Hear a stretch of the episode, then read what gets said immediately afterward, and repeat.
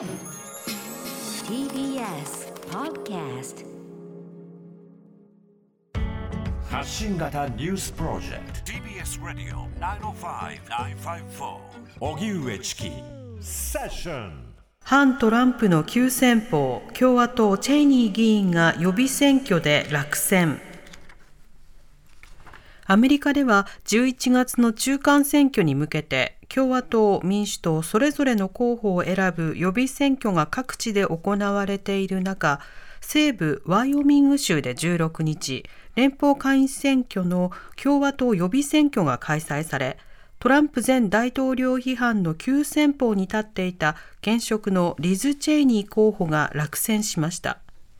チェイニー候補はブッシュ政権で副大統領を務めたディック・チェイニー氏を父に持ち、トランプ氏を正面から批判する数少ない議員でしたが、トランプ氏が推薦した弁護士のヘイグマン候補に敗れた形になりました。一方、アメリカでは16日、気候変動対策への投資拡大や大企業への増税策を盛り込んだインフレ抑制法が成立しました。歳出総額57兆円規模に上るこの法案の成立についてバイデン大統領は、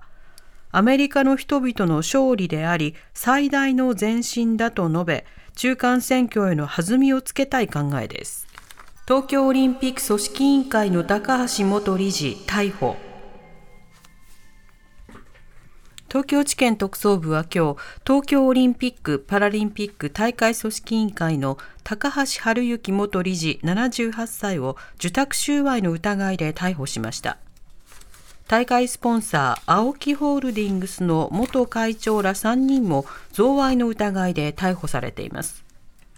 特捜部によりますと高橋容疑者は2017年1月頃から去年6月頃まで紳士服大手の青木側から大会のスポンサー契約やライセンス商品の契約に関して便宜を図ることを求められた上で現金およそ5100万円を受け取った疑いが持たれています。高橋容疑者が代表を務める会社は青木の関連会社と2017年から月額100万円のコンサル契約を結んでいましたが、組織委員会の理事はみなし公務員で、職務に関して資金提供などを受けることが禁止されています。萩生田氏と旧統一教会関連施設への訪問、生稲晃子氏の事務所が認める。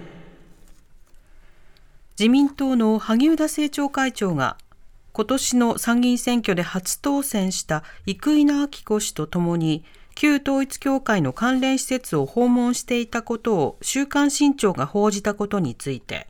今日生稲氏の事務所が事実関係を認めました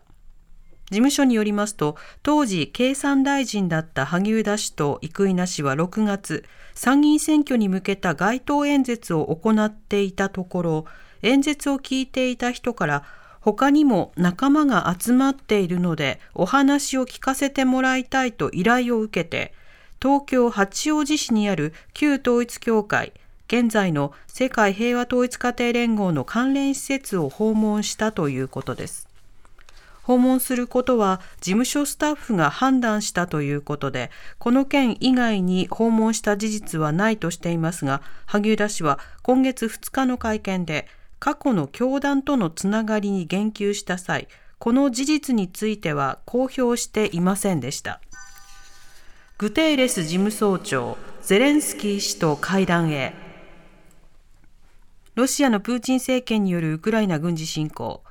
国連は16日、グテーレス事務総長が18日にウクライナ西部のリビウを訪問すると発表しました。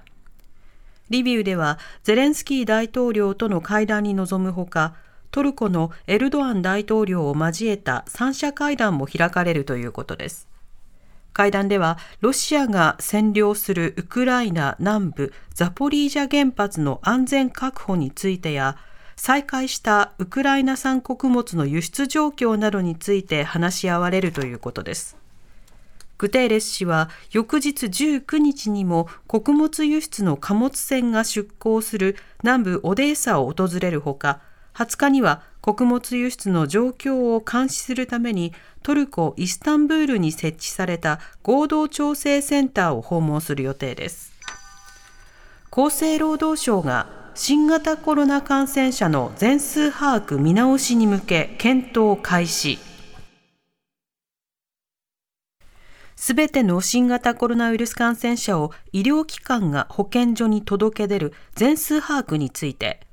厚生労働省が見直しに向けた検討を始めたことが分かりました。東京都医師会の尾崎会長は全数把握について、破綻していると指摘。専門家からも一部の医療機関での定点観測に変えるべきという声も上がっていて政府関係者によりますとできるだけ早い見直しを検討しているということです。北日本から西日本は明日にかけて非常に激しい雨気象庁が警戒を呼びかけ。前線や低気圧の影響で北日本から西日本では明日にかけて非常に激しい雨が降る恐れがあるとして気象庁は今日土砂災害や浸水、河川の増水に警戒を呼びかけています。気象庁によりますと今日午前長崎県対馬市や広島県三原市、奈良県宇陀市などで1時間に50ミリ以上の非常に激しい雨が降りました。また今日の夜に日本海に停滞する前線上に低気圧が発生して北東へ進み明日は前線が南下。暖かく湿った空気が流れ込み北日本から西日本では大気の状態が非常に不安定になる見込みです。TBS ラジオ荻上チキセッション TBS Radio 905 954